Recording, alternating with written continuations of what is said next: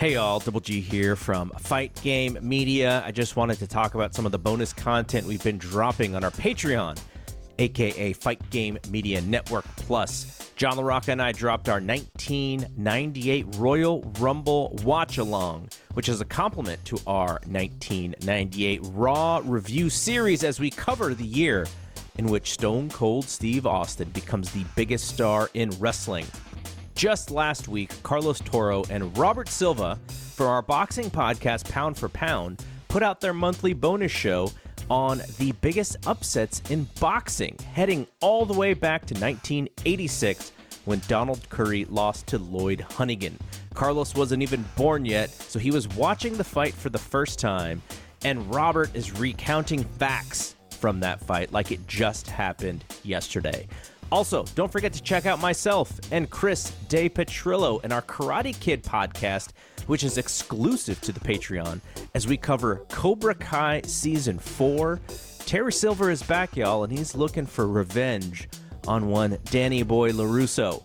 Check out the Patreon at patreon.com front slash fight game media. It is just five bucks. Give us a shot. Your Starbucks order probably costs more than that. Now, on to the show.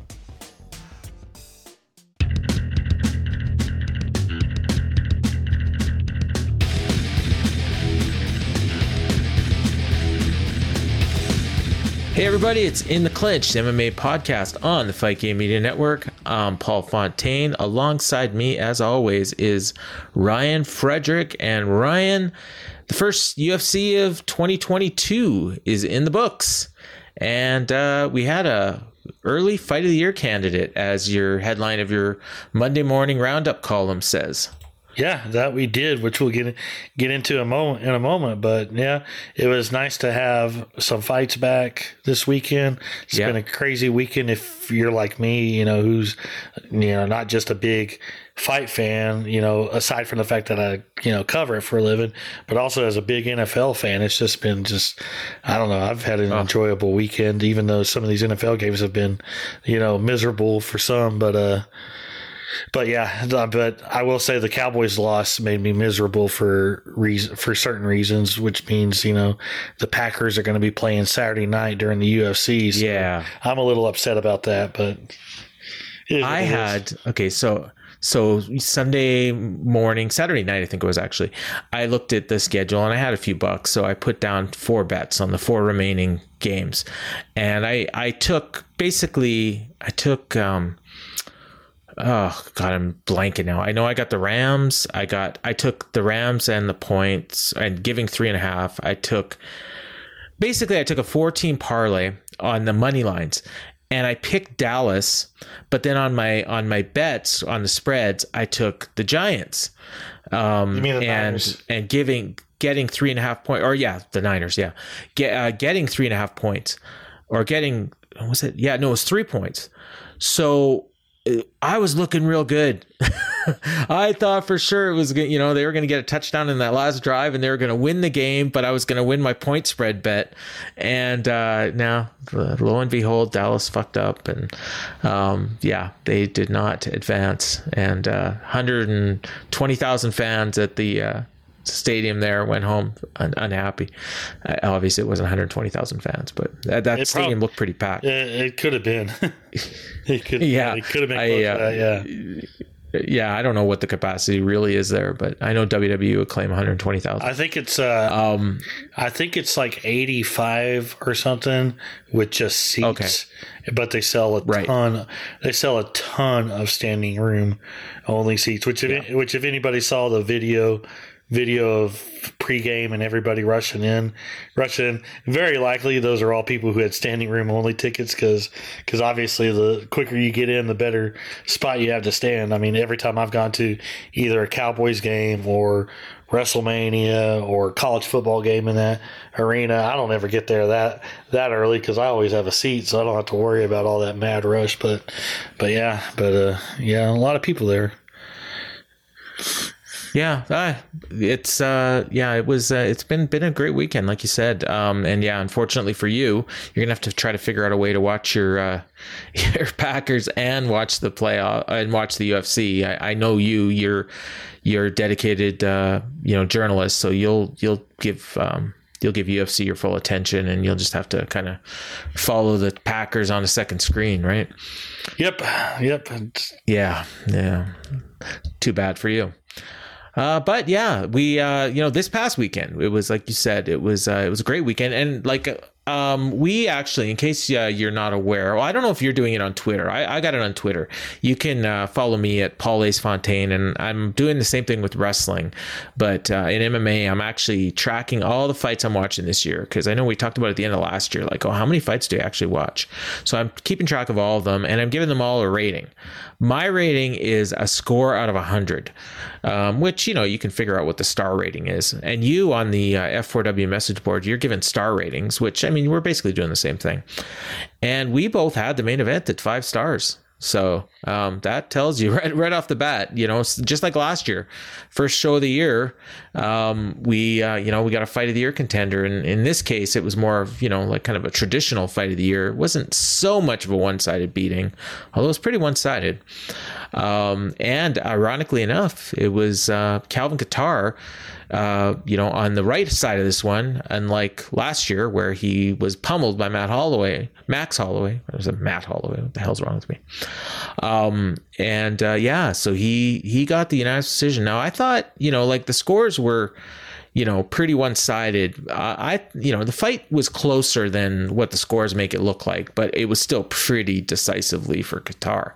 Um, Giga got his got his shots in, but um, I mean, we might as well. We'll, we'll just get right into this. Um, I the one thing I, I, I thought was weird was Kattar was doing real well at the beginning with his legs kicks, and then he just kind of stopped. You know, I didn't really notice him like outside of the first couple minutes. He he kind of wasn't throwing the leg kicks anymore. Um, at least not that I noticed. Maybe I just wasn't noticing. Like, what did you see that? I mean, I didn't. I didn't notice. I mean, I didn't notice him kicking, doing a lot of leg kicks early on anyway. But but I mean, a lot of it probably was adjustments because of the fact that that you know he constantly had Giga Giga on his back foot, back foot, and he was easily finding that home for that right hand and those uppercuts, and especially those yeah. elbows. I mean, I mean when you're when your punches and your you know are as effective as they were and doing as much damage as they were, uh, you know, like leg kicks at that point. Yeah, yeah, no. I mean, you're trying to kick a guy who's constantly retreating away from you, so you know, just punch him, and that's exactly what Kattar did. Yeah, Kattar did. Yeah. That's probably it. I mean, just the fact that he was, um, you know, was you know putting so much pressure on him that he just wasn't really having the chance to uh, to, to implement his game plan. Um, I think it, the scores were 50, you know, two judges had it 50 45 and one had it 49 46, if I'm not mistaken. Uh, 50 44. Was there 50 44? Okay, yeah. See, I scored, I scored at 49 45. Um, I I gave one round a 10-8. I can't remember which one, and I did give one round to uh, Giga. I, it was either the first or the second. I didn't write down my round scores. Um, I just kind of kept track of my scores on uh, Twitter, and I kind of tweeted it out just for my own record, so I would know when we were doing this show that I'd have it, and um, and just you know kind of let my followers know you know how I scored these fights. But um, yeah, I um, but I mean it was you know like like I said, one of the one or two of the rounds were a little close, but um, the the rest of them were pretty one sided. And like I said, I I think it was the fifth round I gave the 10-8, but um, yeah, yeah, solid win for Kattar. Sorry, go ahead. Oh yeah, I was gonna say if there was any round, any round that was a 10-8, it would be the fifth, the fifth, and I could see giving Giga the second, but everything else was clearly, yeah. clearly. I think it Calvin, Calvin yeah. Kattar, yeah. I think it was the second. I think it was the second I gave him, um, because yeah, I do remember it being 19. I remember seeing the stats at one point, and I was actually surprised at how close um, they weren't strikes. But I mean, it, you know, again, you can't look at the stats, and yeah. and Kattar was clearly landing the more impactful ones. It's like that Aldo fight, you know, like the end of last year where he was actually outstruck, but clearly won like all three rounds. Yeah. Um, this was yeah, this was more, you know, like I mean, by the end of the fight, Kattar had landed way more.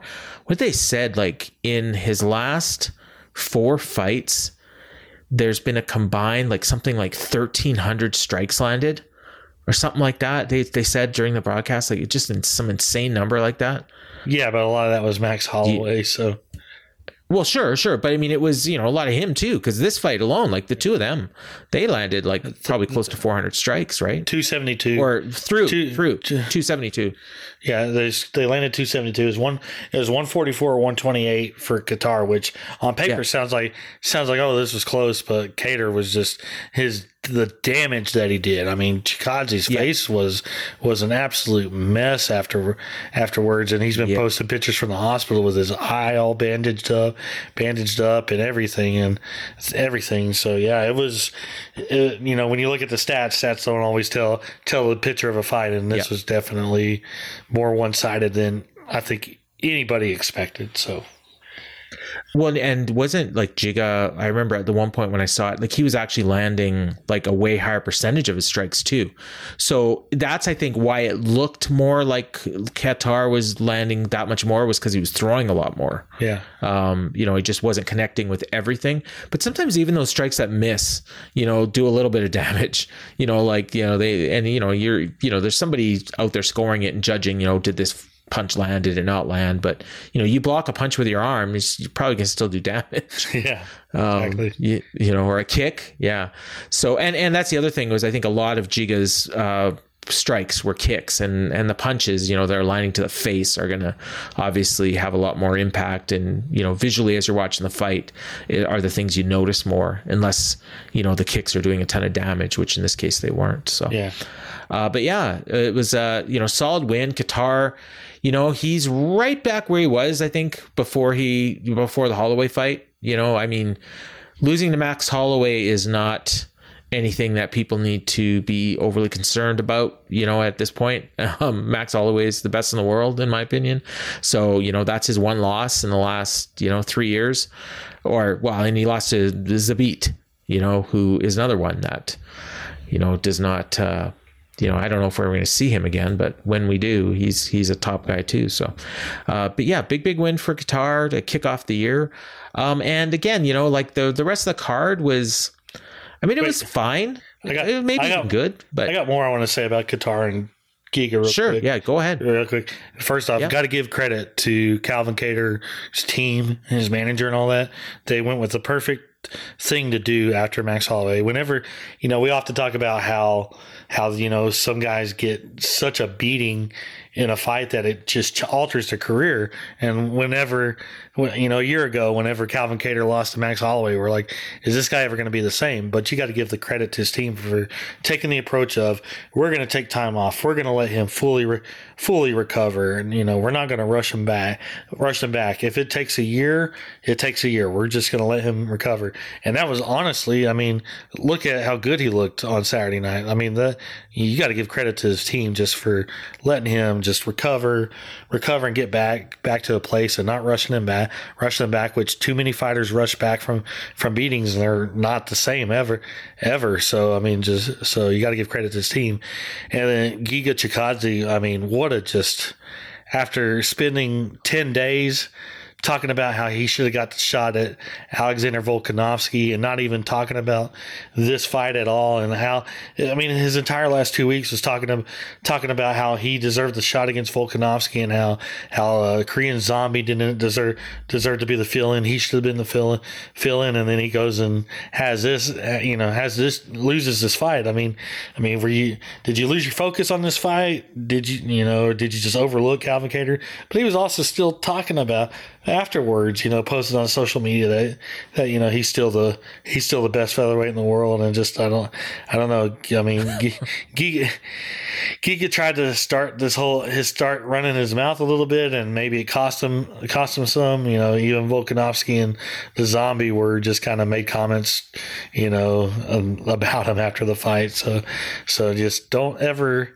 don't talk about you know deserving a title fight or deserving to be a replacement when you have a fight coming up because you often tend to lose focus if you're looking if you're looking too far down the road. So so but yeah, just I just wanted to bring those two things up. Oh, absolutely, yeah, and and actually it reminded me of uh, of something. Um, the th- this crowd. Um, I don't know how many people there were in the Apex. Like Uh, 30? probably. You know, was it that few? It sounded like 200, and every single one of them was there for Calvin Kattar. um, they booed like crazy for Giga through his whole entrance, and then cheered for Kattar. Um, and then even earlier in the show, um, Bill Algeo cut a promo, and he referenced the main event, and and you could tell right away it was like, oh yeah, this whole crowd is there for Kattar. Yeah. Um, so you know, like I said, however many there were, they they were loud and they they loved Kattar and they hated Giga.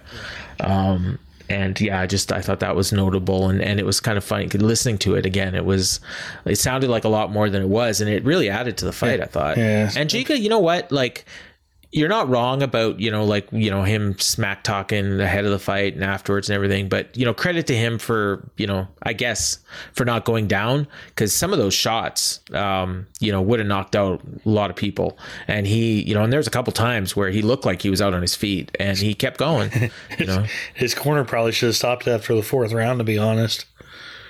Yeah, maybe you know, and then yeah, and then he took a ton of damage in the fifth. Um, Yeah. So you know, and he could have been he could have been um, you know hurt like really bad. So and you know, I guess kind of probably was. Yeah, I'm gonna, I'm gonna say this real quick well, since you brought it up. The fan fans in the Apex. I don't know if it's just me or not, but I think I've officially hit the point where I'm bored with these Apex shows. I want maybe it's just I just I just feel like you know I want to see all these shows in front of crowds. Maybe it's just you know the crowds have been so good and so lively. It's just Yeah. I don't know just the.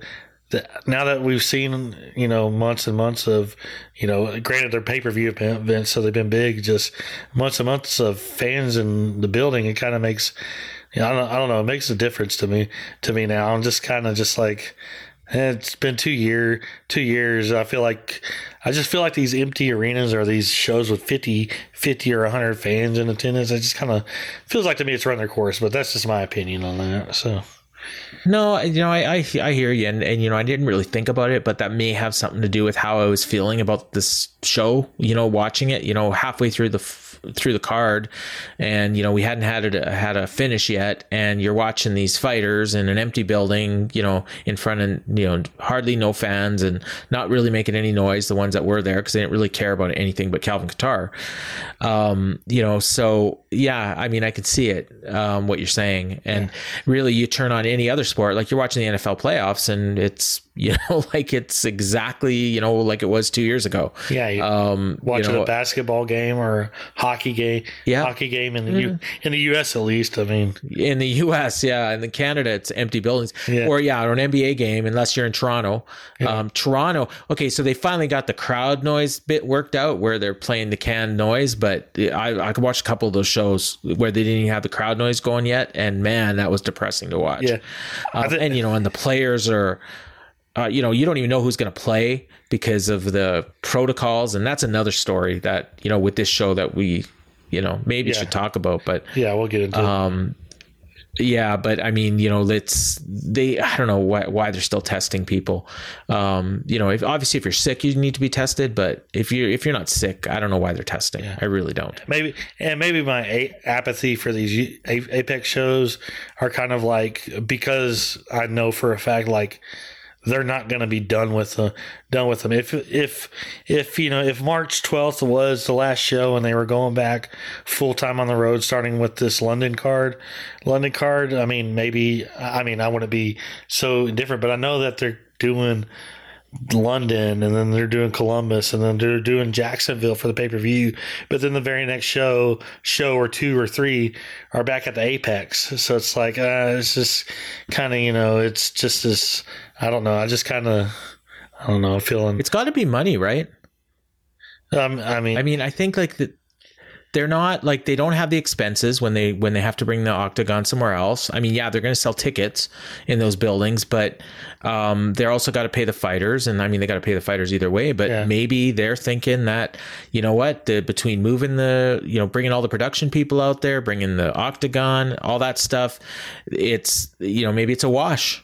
And Uh, they might as well just keep it in house. Could, it could be that, but a lot of times they get site fees for stuff like that. They have Yeah. deals for ho- hotels where the hotels are basically, you know, I don't want to say comped, but they're not they're not spending Yeah, yeah, yeah. spending the same amount of money as we as you and I would.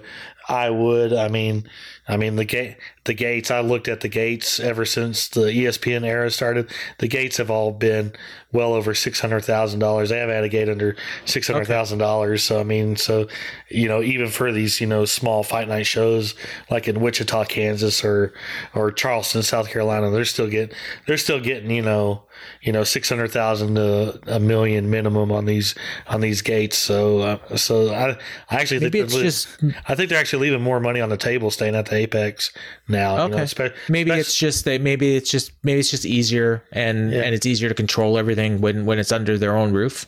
Maybe yeah. There's got to be a reason. There's, uh, There's got to be a reason. I think the reason is they just don't.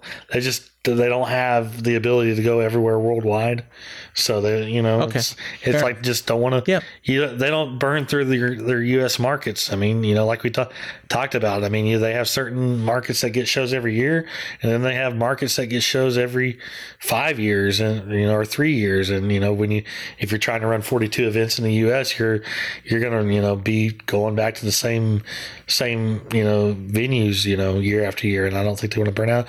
Plus, I think it's a hot ticket right right now. Right now, you know, I think they can Oh, kind of go anywhere and and sell. So just because Well, I'm sure once they're able to go to Canada, they're you know they'll do their three shows and and they, I don't know if they'll sell out, but they're going to do really nice gates. Um, you know, in wherever they decide to go, you know, whether it's Edmonton, Vancouver, Halifax, you know, wherever they decide they want to go. I I know. I, just- think they owe a couple cities, Ottawa maybe. Yeah, I'm just, think- I'm just. We see just all these pay per view shows. Granted, they're they're big and just the crowds, Yep. and then you go back to these these Apex where you know you know they have people there making noise, but it's just not the same. It's just not the same. No, no, You know, just and I'm kind of just over No, over it. You know, and it looks and it's the visual too, right? Like you know Yeah, the, that- the same building, the same, you know, yeah. it feels So like these yeah, events. so that it feels like these events don't matter in the long run as opposed to the one other ones. Yeah. So, but anyway, enough of that. True enough. I think I think we're gonna go look back at this era in a couple years and be like, oh my god, I can't, I can't. I'm so glad we're out of that. Um, in fact, you, I think you're already doing that.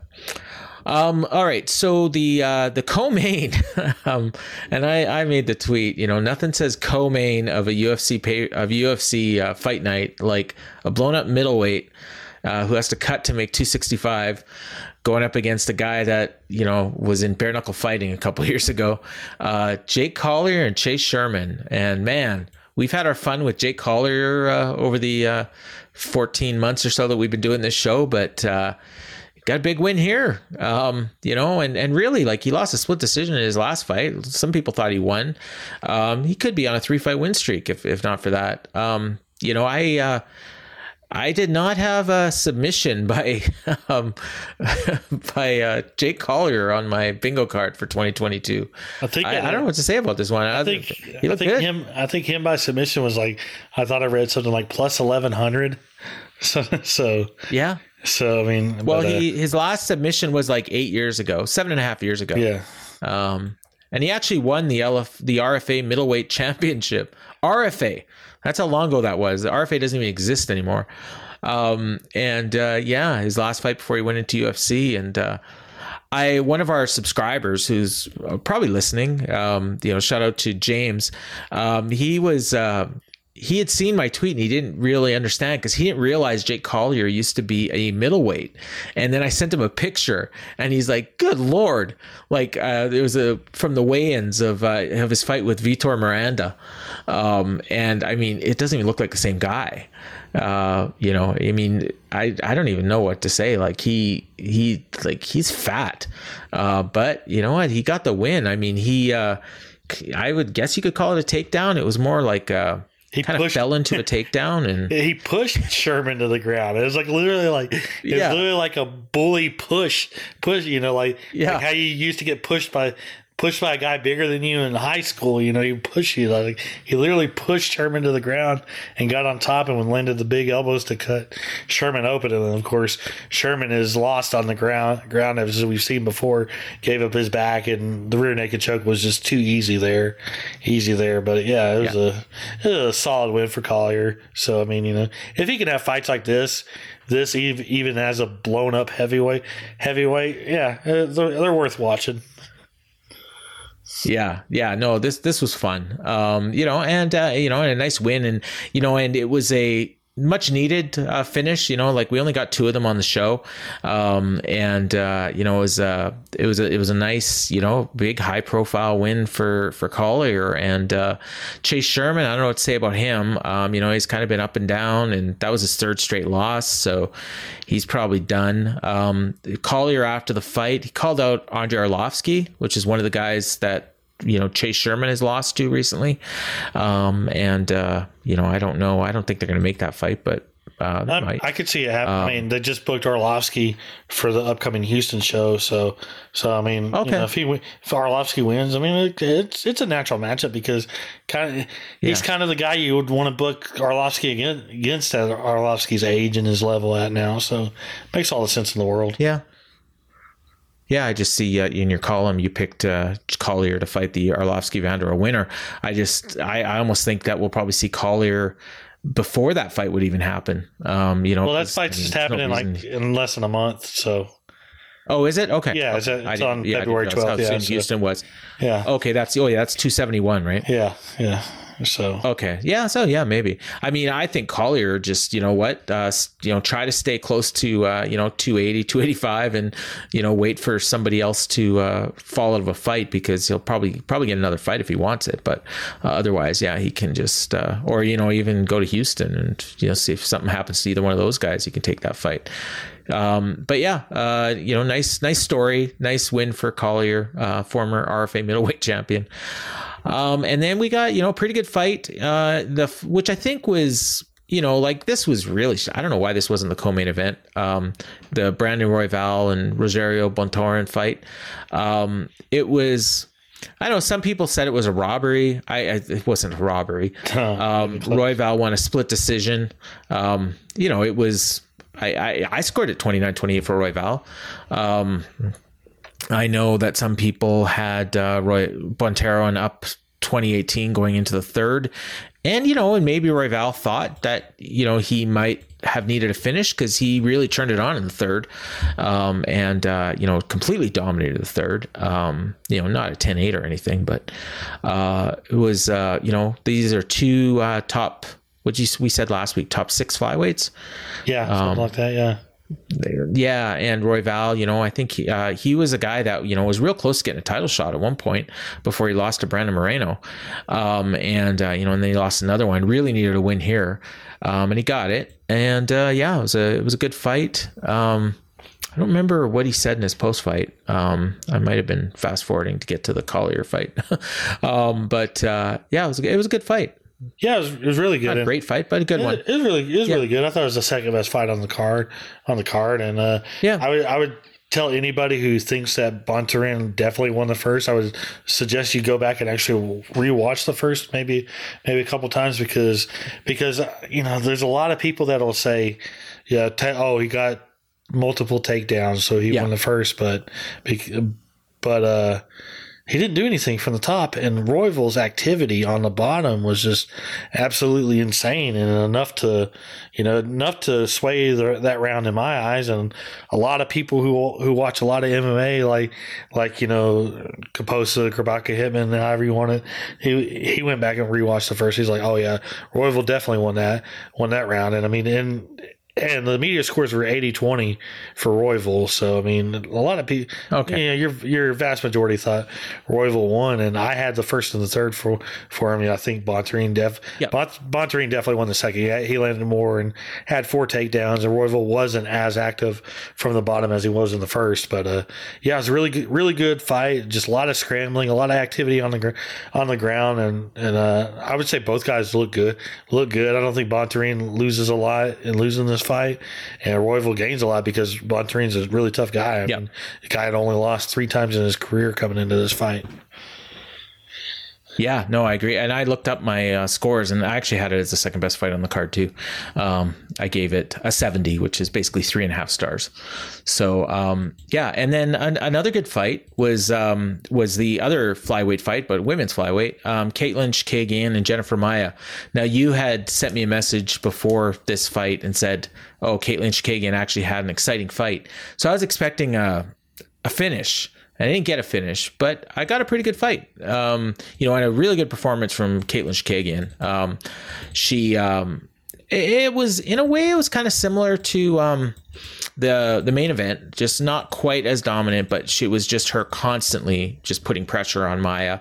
Um, Maia was, you know, stayed in there, and she wasn't really close to being finished ever. Uh, but Chookagian just, you know, just nonstop pressure, and uh, you know, got the unanimous decision. Yeah. Um, I, yeah, I didn't, I, I don't know. I didn't, wouldn't said it was, I wouldn't have called it exciting, but it was much better than I said it was. A, I think I, actually said gave- it, I think I said it was a good fight. You actually have a good Okay. fight, not in necessarily okay, as okay, exciting. So, so but yeah. I actually scored at 29-28. Um, I, I don't know which round I gave Maia, but I was just looking at my scores. Um, but uh, it was, uh, I don't know if that's a reasonable score or not, but I could see giving Maia the third. right- Maia the third because she was getting Okay. really aggressive early. But yeah, but yeah, I th- Okay. uh, yeah, you had it 30-27? yeah. I had a 30-27. Okay, yeah, but it was, uh, yeah, it was a, it, it was a good fight, yeah. Yeah. Um, and you know, Chookagian, I don't know exactly where she goes. I mean, if she gets enough wins, I guess she'll get another title shot. But I mean, she's yeah, she's won three in a row now. Uh, but you know, she got Or- knocked out by Jessica Andrade. Or What? or the more likely scenario was this was, was her last UFC fight. Oh, really? Yeah, she doesn't have. A con- yeah, this is the last five hundred contract, and they didn't offer Oh. a new. They didn't offer a new one, new one before the fight, which is not the best sign because usually people they want to keep, they'll offer a new, they'll offer a new deal before the last fight, and they didn't offer a new deal. So, which tells me that if if she lost, they were just gonna they were letting her go. Now with her winning. I would say it's 50-50 whether she comes back or not because she's just in a real real weird spot in in the division. Yeah. So can't really give her yeah, because you can't really give her another title fight against Shevchenko. We've already seen it. Seen it. it wasn't even a cl- it wasn't a close fight, close fight, and you can't really book Chookagian against anybody you want to build for Shevchenko because Chookagian is a very good odds that she'll win. So I mean, she's kind of just like, you know, it's she's in a she's not in the best position right now, and her being going Yeah, to free ag- free agency, I don't think she has a whole lot of leverage, and I could easily see her just jump into Bellator, fresh start, and just you know going Mm-hmm. after that title. They'll probably you know pay her a lot lot of money if they're still doing that. Um and uh, you know give her you know she'll she'll get a title shot pretty quick uh, in Bellator. I mean they don't really have much of a flyweight division. Juliana Velasquez is the champion and you know of course they've got um uh blanket on her name the Hawaiian girl um Alema Lay McFarland. Ilima Macfarlane yeah Yeah. yeah, yeah. I don't know why why I blanked on that I- Yeah. I really like her fight I just haven't seen her in a while Yeah, if, um yeah yeah I, if I was a betting man, I would say this was probably Chookagian's last UFC fight. Yeah, she just looks honestly like I'm just looking at her picture right now, and she just looks like a Bellator fighter. Yeah, I mean, know? it's not it's Yeah. not a knock on Chookagian. She's she's a No. really good she's really good fighter. It's just there's not really a position for you know her. Honestly, her her position in the UFC is just she's not in a good spot. I mean, so it's probably just No.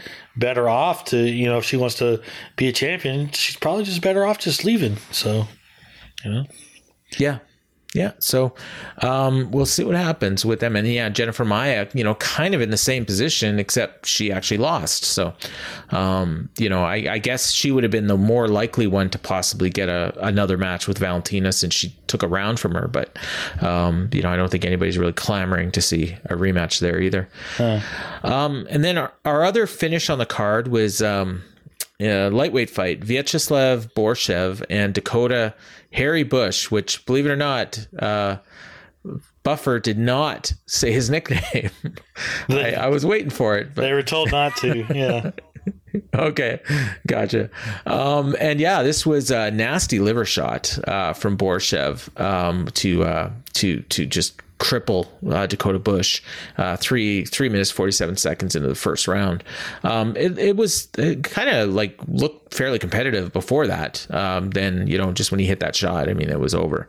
Um, You know, and that's what happens. You get that well timed liver shot, and that's it. You Yeah. know, and that's kind of what I think a lot of people were expecting in the main event, but it never happened Yeah. I mean, but from Bush, Giga. Yeah, Bush got a couple of uh, takedowns, and he actually hurt hurt uh, Borshev Yeah. with a knee early. But Borshev, you know, got up from that second takedown, landed a knee to the body, body like as they were breaking. It looked to do a little bit of damage to Bush, and all of a sudden that left hook to the liver, and it was done. It is done. You know, the old Bas Rutten special. His favorite strike is the Yeah. liver strike. So, yeah, Yeah, and Bush looked like he dropped, like he'd been shot. Yeah. um, you know, got up, he was okay, but uh, I don't think he knew what hit him. Uh, and it was one of those delayed reaction ones too, where you know it just kind of oh, oh, and then just right down. And yeah, big win for Borshev. Um, he had a nice promo afterwards. I don't really remember what he, too much about what he said, just other than the fact that he was real happy and it was pretty entertaining. Um, you know, and he's a he's a young guy. You know, six and one. You know, very early in his career. Um, you know, usually guys aren't in the UFC at this point. I mean, he's not young; he's thirty, but uh, he's got a great nickname too, Slava Claus. Um, but uh, yeah, he came off the contender series. You know, where he you know had a you know 28, se- 28 seconds in the second round knockouts. This is fourth straight knockout. Um, you know, first in the UFC, obviously, and uh, you know he's a guy to keep an eye on in twenty twenty two. Team Alpha Male guy too. Oh, is he? Oh, Yep, okay. yep. I didn't. I didn't notice. So who is? Uh, I didn't really notice them at at the corner. Was it? Uh, was it? Was Rye there? Or? Uh, well, Faber tested positive for COVID after he was Oh, okay. after he got back from Texas. So funny. Okay. Funnily enough, It wasn't Faber. Okay. So, uh, so I don't think he, I don't think he was there. I don't know if he, I don't know if he, he, he even talked about it when he was on, he was on Ariel Helwani's show last Wednesday, and he talked about how, how you know he hadn't tested negative yet, so he wasn't sure if he was going to be in the corner, corner during the weekend or not. But he said he was fine. So, but yeah, Okay. Well, hopefully we'll see him back again soon. Like always, like seeing him in the corner. He's a real. Uh, he's good at ringside. He's um he's a good coach. You know, in terms of like the in ring. Like I don't know necessarily about like the getting them ready for the fights or anything, but I, I'm just talking about as a corner man. as Uh, a corner man, giving information, entertaining. giving information and all Yep. that, you know, and pumping up his fighters. Yeah, he's very good at that. Yeah. And then the other main card fight, and I talked a little bit about it earlier, was uh, Bill Algeo and Joanderson Brito. Um, this one uh, was a close fight. Um, you know, Bill Algeo got the unanimous decision. Um, I uh, I had it 29-28 for Algeo. Um, I think Brito was a slight favorite going in, but uh, Algeo, you know, pulled out the win and then did a promo afterwards where he, I don't know, he called, uh, he was talking about Giga mostly, kind of wanted to fight with Giga. He might actually get it, um, you know, based on what what all happened. Uh, but because Giga lost and Algeo won, so um, he called him a Biden voter. Like I don't know what the hell was going on there. I'm sure you probably know more about it than I do, but um, other than you know the fact that you know I, I assume he's a Trump supporter. I don't know. Yeah, I mean, I don't have much to say about about fight. I know Bill Algeo has been calling. He's actually been calling Giga out for like two years, two years. So this isn't something Okay. like new, new. But yeah, he does. Bill Algeo does need a map because he does need to know that Giga is from the country Georgia, not the state of Georgia. So Giga. Yeah, I was wondering about that. So Giga can't actually be a Biden voter because he's not eligible to vote in the U.S. So I mean, yeah, I yeah, I, you know what? I was gonna leave that one alone. I just didn't know what the hell what he was talking about. If you've ever Um, seen a, if you've ever seen his social media media, I don't want to talk politics, but if you've ever seen his social media and and him and his girlfriends and their thoughts on everything, including vaccinations and all that, they're definitely on one side. We'll put it to that way. okay, To that, put it to that I- way. So yeah, and and I don't like talking about politics either. And you know, I'm I'm in this I'm in Canada, so you know what do I know? But um, I I I saw something yesterday that just floored me. I was watching a documentary, a CNN documentary. So you know, bear in mind, fake news, all that, right? Uh, but um, apparently, you tell me if this is true, and you'll probably know from experience. Seventy-one percent of Republicans still in 2022 think that Donald Trump actually won the election and that he was robbed. I, I don't know that for a fact. Okay. For But fact, does that but sound like like it could be true? I was, like- I, I'm just I blown away that I still feel like it's high. I could see sixty percent. Okay. so I like don't know. that's just that just blows me away. Like I can see, you know, having, you know, like fanatical, but I mean from a distance watching from a side, like I just don't get it. I mean, but Anyways, yeah, I don't wanna talk- 71 percent of Republican voters is is only about twenty percent of the country. So True enough. Yeah, yeah, yeah. Because yeah, they they. I mean, you know, the popular vote was not even close. Um. Okay. So yeah. So uh. Yeah. Tell us about this undercard. I mean, it was four decisions, but you know, pretty good fights. Yeah, uh, we started off off the night. Uh, the opener was T.J. Brown uh, beating Charles Rosa, uh, 29-28 across the board. Board Rosa took this fight on Tuesday. Tuesday, late replacement for Gabriel Benitez, who pulled out due to health concerns, and uh, Rosa actually actually got himself a new UFC contract and agreeing to the agreeing to the fight. But hopefully, hopefully they give him another shot because I mean, this was this is you know a lot of Brown in his takedowns. I gave Brown all three rounds. I could see only the I could see only the third being close because there was a lot of reversals in that, but it, it was very clearly a uh, Brown win. Um, Brian Kelleher uh, beat Kevin Croom, unanimous decision 30 27, 30 27, 29 28. This was another fight that was uh, changed late in the week. Uh, Kelleher was supposed to supposed to uh, fight Saidyokub Kakhramonov, but he was cool, pulled due to COVID protocols, and Croom take, took the on late notice. Uh, Kelleher dropped Croom early in the first, and Croom was landing more, but Kelleher had takedowns and top control in the you know in the first to win the first. Croom, Croom, in my opinion, won the second. You know, based on his striking and striking, and Kelleher got a late takedown, but it wasn't enough to win the round. But Kelleher had a dominant third round. Third round got three takedowns, had four and a half minutes of control time, and threatened with all sorts of cho- chokes. Uh, chokes. I actually had it 29-27 for Kelleher. I gave him a 10-8 third, third, but uh, all the media had it for him. And solid win for Kelleher, who apparently decided to share with the world after the fight that he shit his pants before the fight. So that was nice. or he sharded, as he said. But I mean, but yeah. So Yeah. so he had a shitty start. Wonderful. night. But uh, anyway, yeah. So uh, I see what you did there. yeah. Uh, then we had Court Mc- welterweight fight. Court McGee uh, scored a unanimous decision over Ramiz Brahimaj, uh, 30-27 across the board. McGee looked great in this fight. Uh, He just was outstriking Brahimaj. Got some ta- got takedowns in every round. Round uh, was just pretty well controlled on the top. On the top, very very good performance for McGee. That's two two in a row for him. So yeah, and then we ended with middleweight fight. Jamie Pickett beat Joseph Holmes on unanimous decision, 29-28 across the board. I actually thought this was the weakest fight on the card. I didn't think it was think it was a bad fight, but it was just a lot of a lot of clinching and a lot of landing as they would break, and then they clinch again and again, and just it did- wasn't really exciting or super eventful. But I thought Pickett won. I had it thirty. I had him winning all three rounds, to be honest. So there was your prelims right there. You got any thoughts on those? Not really. I mean, I, uh, you know, I like I said earlier, I gave my scores. I actually thought the weakest fight, and we you know, it was Kelleher Croom, but I mean, Kelleher had a great performance. It was just Croom barely showed up, um, and uh, I think I gave it 30-26 Kelleher as well. Yeah, I did. Um, and uh, you know, but I mean, the, the, the these fights were all like nothing special. I was a lot more generous with my star ratings than you, uh, like I tend to be in wrestling too. Um, I didn't really have. I, I mean, the worst fight on the show was average in my opinion. You know, nothing, nothing bad. You know, I've seen some bad fights, and I wouldn't call any of these bad. But um, yeah, it was it was there. Um, the performance bonuses, obviously, the fight of the night went to uh, the main event, and the two uh, performance bonuses went to the two finishes. Really easy ones this week, uh, Collier and Borshev. So um, yeah, that's just the four bonuses this year. So the uh, days of Dana being all generous and giving out six or eight are uh, probably will happen this week, you know, with a pay per view and if there's good fights, and there probably will be. Um, and if you were uh, listening to our show last week and you heard us preview this show, um, it probably didn't sound a lot like what the fight we, the card we just ran down because, damn, there was a lot of changes and you you talked about them, but I mean it, you know, there was just everyday fights were going down and you know changes were being made. And uh, you know it's a miracle they put together 10 fights but they did. Yeah.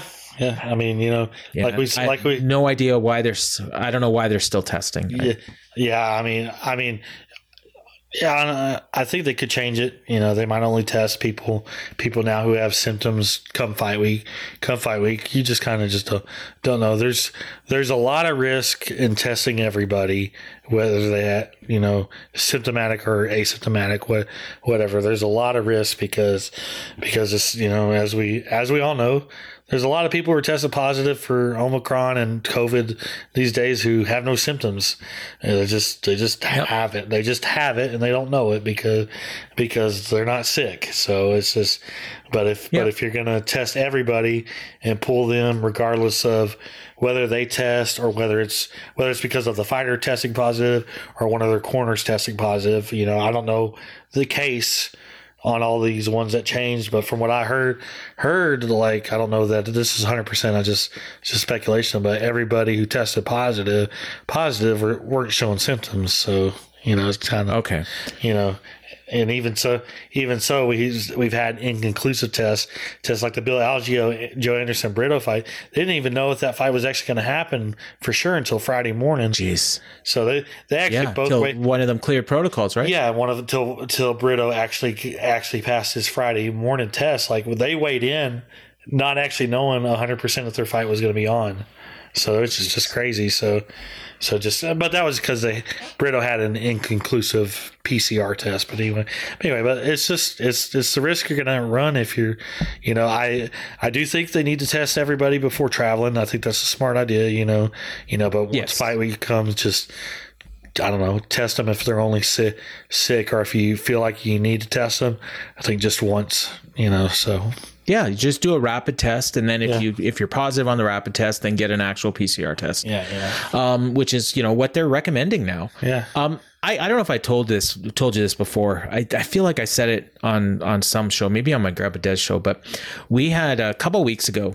Um, my daughter Emily, uh, you know, she uh, she had a really bad fever, and uh, we were worried. We thought, oh, you know, maybe she's got it because she goes to daycare and stuff. So we were, you know, checking her temperature all night, and we have rapid tests. So we were going to test her the next morning if uh, if she was still. Uh, you know, having a fever. So then she woke up in the morning and she didn't have a fever. So we just okay, great. You know, no, no problem. Next day, I all of a sudden I wake up and I got a bad fever and I'm also nauseous. And I'm like, okay, I probably got it now. But and I was gonna get tested, but I'm like, no, you know what? I'll just wait. I'll I'll go to sleep. I'll take the day off work. So I did that. Woke up, you know, later on in the day. The nausea was gone. I still had a bit of a headache. Took some Tylenol. By the evening, I was fine. Next day, my wife has the exact same symptoms I did. She did the same thing I did uh, except she actually went to work. You know, she shouldn't have, but she did. Um, and then, you know, within half a day, it was gone. During that time, our son had come over and he was watching our daughter Emily. He gets symptoms, except his are worse. So he gets tested. Sure enough, he's got it.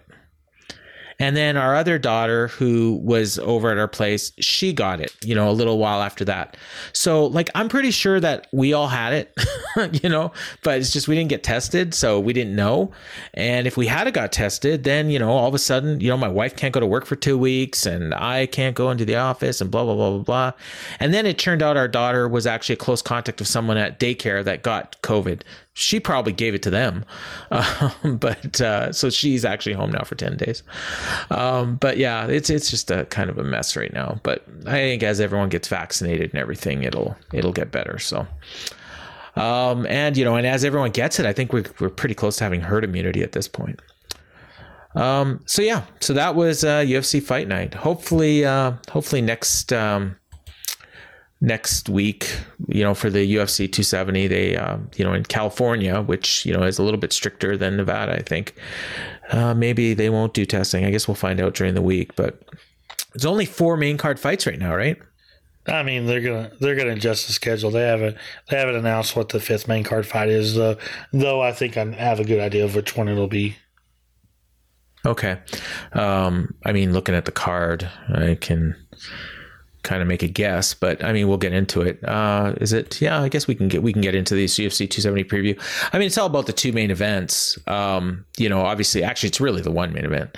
Um, Ngannou and Gane. You know, this is one of the biggest fights that UFC's got on the books right now. Uh, maybe the biggest. Um, Nah, well, that- no, I mean, no, no, no, no, no. It's uh, the biggest is Usman and Covington, right? I mean Covington and Masvidal. Yeah, or Masvidal. Why did I say Usman? Um, it's late. Yeah, but yeah, this is well, I guess technically the biggest. um, you know, these two guys are both going to probably weigh in pretty close to 265. probably the biggest Um, because it's also the heavyweight ti- title. It's Exactly. it won't draw the most money out of those two, but No, no, no, no, no, no, no. Although it could do well, could do well. Um, Ngannou's, yeah, I mean, he's not a huge star, but you know, he's he's a heavyweight champion, and that that usually holds some cachet. Gane has got literally almost no name. We never did find out what that Gane Lewis fight did, but I'm guessing it was like seventy five thousand, if that. uh, it broke a Did you ever get a it broke a hundred. broke a hundred? Oh, that's not too Everything bad. broke a hundred. That's, that's I don't know what the exact number, Yeah. but it was probably somewhere 100. between 100 and 200. It was definitely Okay, the lowest of the year. So Yeah, I mean, and, and that's for a heavyweight quote unquote title fight. Uh, but you know, uh, is the interim champion. Francis Ngannou is the heavyweight champion. Um, you know, after uh, knocking out Stipe and then you know taking you know the rest of the year off because he UFC didn't want to wait one month to uh, let him defend his title. Um, and uh, you know, and has he signed a new contract? nope. No. Okay. So this is, I mean, I guess technically could be. I mean, they do they they do have the re like if champions clause or no? Do they not have that in UFC? If he wins this fight, he his contract automatically extends through the end of the year, from what I've heard. That's what I thought. Okay. All right. So I mean, he uh and But yeah, and he, could wants. also- he's been he very could vocal. also he could also win and not fight again and sit out for the rest of the year and be gone. Yeah. And he's talked about that because he wants to be paid more. And I mean, I I have to laugh at these takes where it's like, wow, UFC if he beats Gane, they're going to be forced to pay him and it's like they're not forced to do anything. I mean, they should and they probably will, but they don't have to. I mean, you know, I mean, if they want any credibility, I, I suppose, but I mean, you know, they they really have no incentive to pay these guys any more than what they want to pay them. Um, you know, at, at some point they have to, I, I said it again, they don't have to, but they do, you know, they, I mean, they take care of their guys, but, um, yeah, this is an interesting one. And Gane is, you know, somebody that obviously is perfectly fine at this point, you know, uh, to take, you know, whatever fights they give him and whatever money they decide to pay him. And, uh, yeah, and here we are. You know, it's um, Saturday on pay per view at uh, from Anaheim. So this is uh, you know first time in California since the pandemic, I believe, right? Yeah. Yeah. So yeah. Uh, anything? What do you What do you guys say about this one? I mean, I I I think I clearly favor Ngannou, but um, I I don't. You know, you know, anything could happen. I kind of favor Ngannou as well. I think just when it comes to the punching power, you just can't overlook the, Yeah. overlook that. I mean, Gane might be the better all around fighter. Maybe, maybe he is, maybe he isn't, isn't. But uh, I mean, you know, until Ngannou, you know, I mean, we've seen him beat, but we haven't seen him like hurt all that bad. So, so, but uh, yeah, definitely an interesting fight. Yeah, I don't know. I don't know. You know, it kind of feels like you know it's not be it's not being hyped up as big as it should be, and you know Francis is here. Here he's complaining about about money, but he's not doing anything to build this fight. You know, and he's 35 years old. He's going to make the most money he's made in his career for this fight because he's actually getting you know pay. You get pay per view points guaranteed as a champion. You don't get them necessarily as a challenger. You have to have a be of a certain status as a challenger to get them, but as a champion you're getting them. So all of us complaining about I don't want to fight for half a million. You're not. You're fighting for more than half a million this time.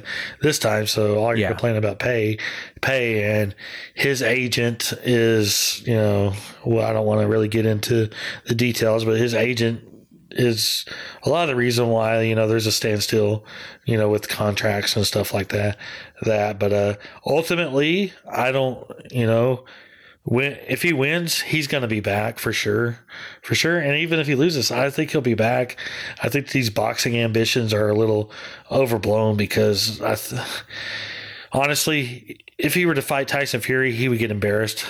I mean, oh yeah, yeah, he'd get embarrassed by all these heavyweights. I think it's just a bad idea, and of course, you know, you're reaping they're reaping what they sow by letting Conor do the Mayweather fight. I mean, it's even to this day, it's still kind of biting him in the ass with everybody wanting to do boxing, and the Jake Paul thing isn't helping. But granted, if those people knew actually what Jake Paul's opponents were getting paid as opposed to Jake Paul, I mean, you know, might be a different different story, but uh but yeah, I mean, it's just it feels like the hype for this fight isn't there like it should be. But uh, I think I love the fight, and I think yeah. Ngannou's going to win, and I think he's going to knock Gane out. I think Gane is in a similar spot at this point in his career where Ngannou was when he fought Stipe the first time. Yeah. Um, you know, so if if Gane loses, he'll probably learn from it. He'll go back. He'll, you know, he's still improving. I mean, you know what's crazy about Gane? I mean, we talk about, you know, oh, guy, you know, debuted in the UFC maybe, you know, like two or three years ago or something. This guy had his first pro fight like three and a half years ago. And he's fighting for the UFC heavyweight title. I mean, that's in, that's insane. Um, you know, I mean, obviously he had the, I think he had a kickboxing career before that, right? But, yeah. um, or something. Yeah. yeah, yeah. But he, yeah, he, August 2nd, 2018, he fought in TKO, fought for the heavyweight championship in his first career fight, and uh, you know got a you know got a first round submission, um, you know, and he was in the UFC, you know, a year later, um, and he's obviously undefeated in the UFC, and he's the interim champion. You know, he knocked out Derek Lewis in his last fight. Um, and yeah, and he's a very worthy challenger. I mean, really, I mean, very clear uh, number two heavyweight, you know, at this point. Um, you know, and, and, and, you know, unless, you know, if Jon Jones, you know, rears his ugly head at some point in 2022, that could change. But, you know, and obviously if he comes back, he's going to jump the line and, you know, he's going to go right in there against Ngannou. I, I think he, they're probably doing Ngannou Jones either way. You know, I, you know, even if Ngannou loses, they probably go to that fight. But, um, I uh, yeah I I you know it's very interesting. And I think yeah I think you're right. Like I think at the end of the day you know he'll get more money. UFC will pay him. They, he won't get as much as he wants but he'll get more than he's getting now. Um, he's probably going to make you know depending on what this does he's going to make like two and a half three million dollars for this for this fight. And Gane's going to do all right too. So um yeah. And then the the co-main is a rematch uh third third time for these guys, Brandon Moreno and Deiveson Figueiredo. Um, they obviously had that classic fight at the end of 2020 that you know some people had as the fight of the year. Uh, it was second best fight of the year on you know if, if it wasn't the best. Um, and uh, and then you know they had the rematch. So this is this is the third straight fight. I think for both of them, right? Uh, yes. all against each other. Yes. Yeah. Is that has that ever happened? Uh, off the top of my head, I can't, can't think remember. of it. I can't think of it. No. Yeah, like especially definitely, I, I could almost for sure say it definitely hasn't happened in a t- in title fights. No, um, no, I think sure. Arlovsky and Sylvia had two in a row. Um, there's been a lot with uh, two. There's been a lot with two in a row. Yeah, but three in a row is crazy. But it's hard to argue doing this fight. I mean, you know, the first one was so damn close, and then the second one, you know, had the the submission um, in the third round. But it was a good fight before that. Um, and yeah, and there's really not any other big names. And F- Figueiredo Right. benefit Figueiredo benefited from the only other logical contender right now being injured. So yeah, Yeah. Yeah. Is that Askarov? No, Askarov's fighting Carl no. Pan- Pantoja. Pantoja. Pan- Yeah, Okay. Yeah, yeah, he's yeah, he's the guy, you know, he's got, you know, he's got the two wins in a row. I mean, really, that's that's about the only streak going on in UFC right now. I mean, there's a couple guys coming up that, you know, have some decent runs like Manel Kape and David Dvorak. Um, but I, you know, like the next guy is clearly going to be uh, Pantoja when he's ready. So, you know, you do this fight and, you know, and like, God, if if uh, Figueiredo wins, which easily could happen, um, you know, then what? You do a fourth fight?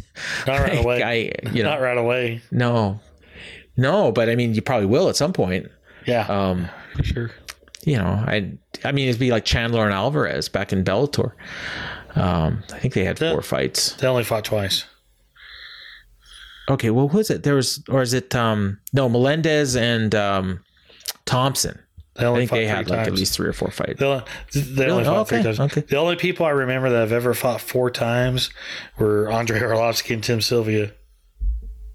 Okay, yeah, and a, one at least one of those was outside UFC, right? Yeah, yeah, one of those was out. Yeah, it was like Yeah. Pro Elite or something like that. Okay, yeah, yeah, yeah, yeah. Oh God, that that show that lost like millions. Um, yeah, and then you know, outside of those two, uh, okay, what any thoughts on this fight? Like besides what we've already said? Yeah, I. You know, I don't know that Brandon Moreno is a better overall fighter than Deiveson Figueiredo. I think he he definitely had a better night in June.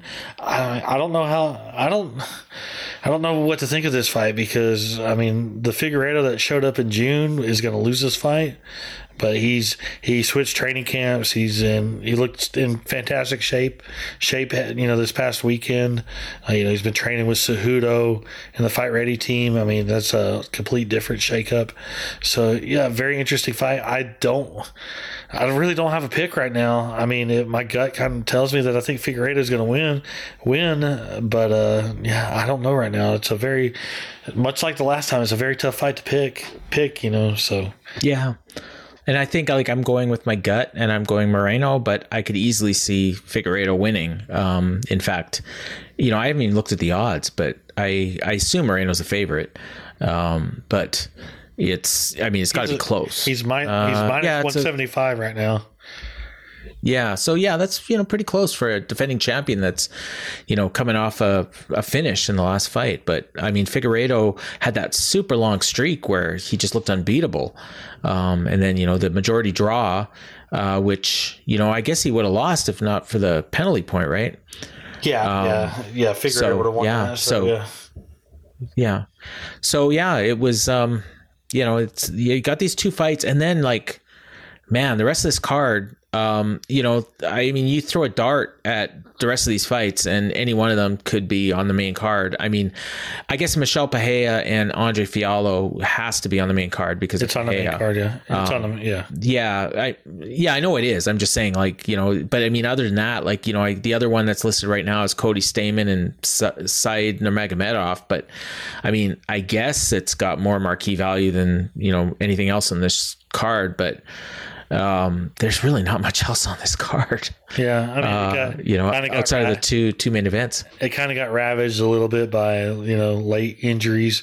Injuries you lost you lost Movsar Evol- Evloev from the Ilia Topuria Yeah. fight. So Ilia Topuria is fighting Charles Jourdain. I think that's the fight that ends up getting moved to the main card. That's the main card. Yeah, main card. that's what I. yeah, because you also lost Greg Hardy against uh, Alexei Oleynik. I mean, Oleynik pulled out first, and then you had Sergey Spivak, pull, uh, you know, step in, and then Greg Hardy broke his finger and had to pull out, which is a shame because that means we, you know, we still get to see Greg Hardy again.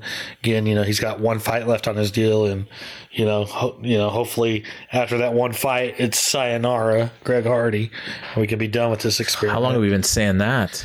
Yeah, well, I mean, if he if he if he fights one more time and loses, that's three in a row. That's that that at that point, He's it's like it, Yeah. it's, it's it's not worth not worth what it what they pay him. So you know, so We also lost uh, Cannonier Brunson was supposed to be on this card, right?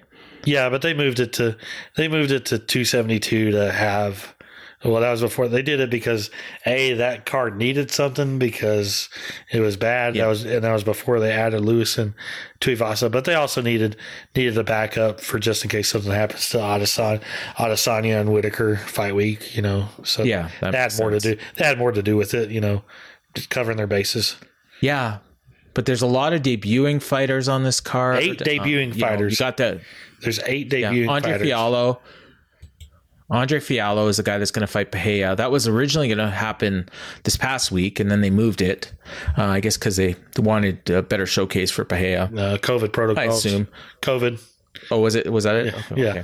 And then we we got our our old, our buddy Rodolfo Vieira uh, fighting Wellington Turman on this card. That I guess that would be the other possibility to be moved to the main card, right?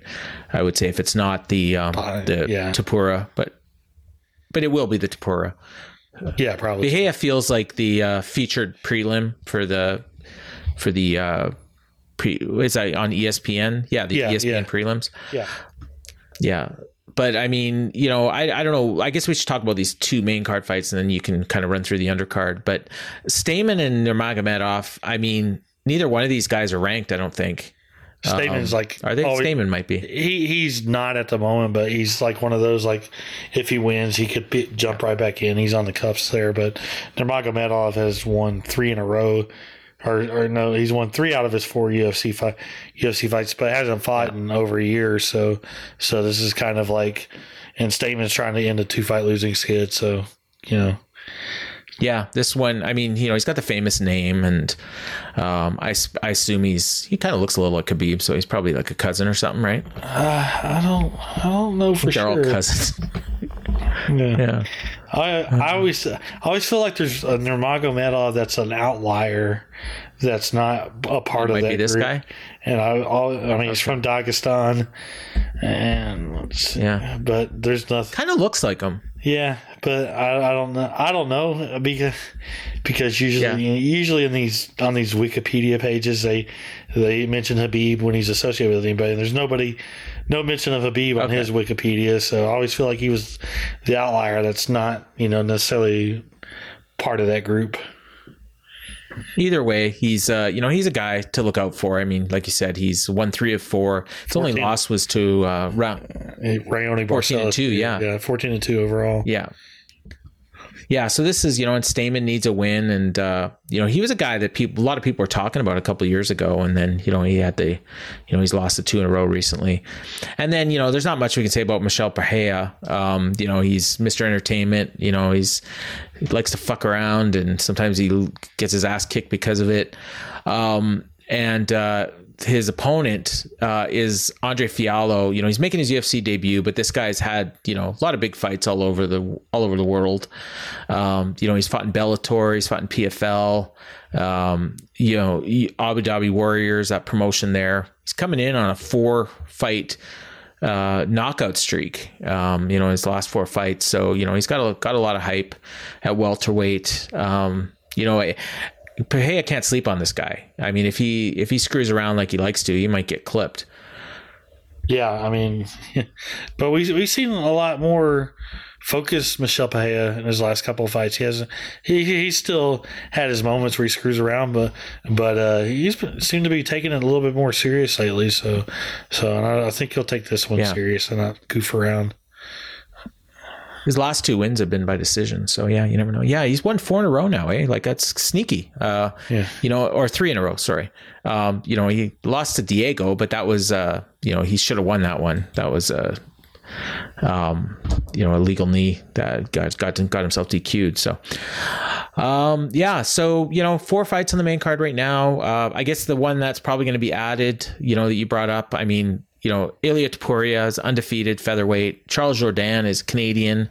You know, they love their Canadians in UFC. Um, and, uh, you know, and he's, you know, he's won two of his last three, but he's looked really, really good yeah. in, in his fights. Um, a, you know, the, exci- he did lose. Yeah, he's an exciting fighter, and he's got a new UFC contract. Yeah. So and and he claimed that he was told this was going to be on the main card. So, so you know. Okay. So. Okay. That makes sense. I mean, I uh, you know he's. I mean, really looking at it, I I don't really see any better options. Um, yeah. All of these fights really have like one name people know and one name they don't know, um, for the most part. Other than, like I said, the Rodolfo Vieira and Wellington Turman. I mean, Turman has fought a couple times in UFC. Vieira is a guy people should know, but probably don't. Um, they probably, if they do remember him, it's for the one loss um, that he you know, we're never going to let him forget. Um, but yeah, so yeah, to, to talk about these prelims. Okay, so we'll start off with the prelims. Of course, uh, with all these kind of car changes, we don't know exactly what's going to be on the ma- main prelims and what's going to be on the on the early prelims. And we'll skip Topuria and Jourdain since we just talked about talked about him. We assume that's going to be on the main card. But anyway, we have Rodolfo Vieira against Wellington Turman, Turman, which we talked about. Uh, talked about Vieira coming on, you know, the world class submission guy against Turman, who's had an up and down UFC career.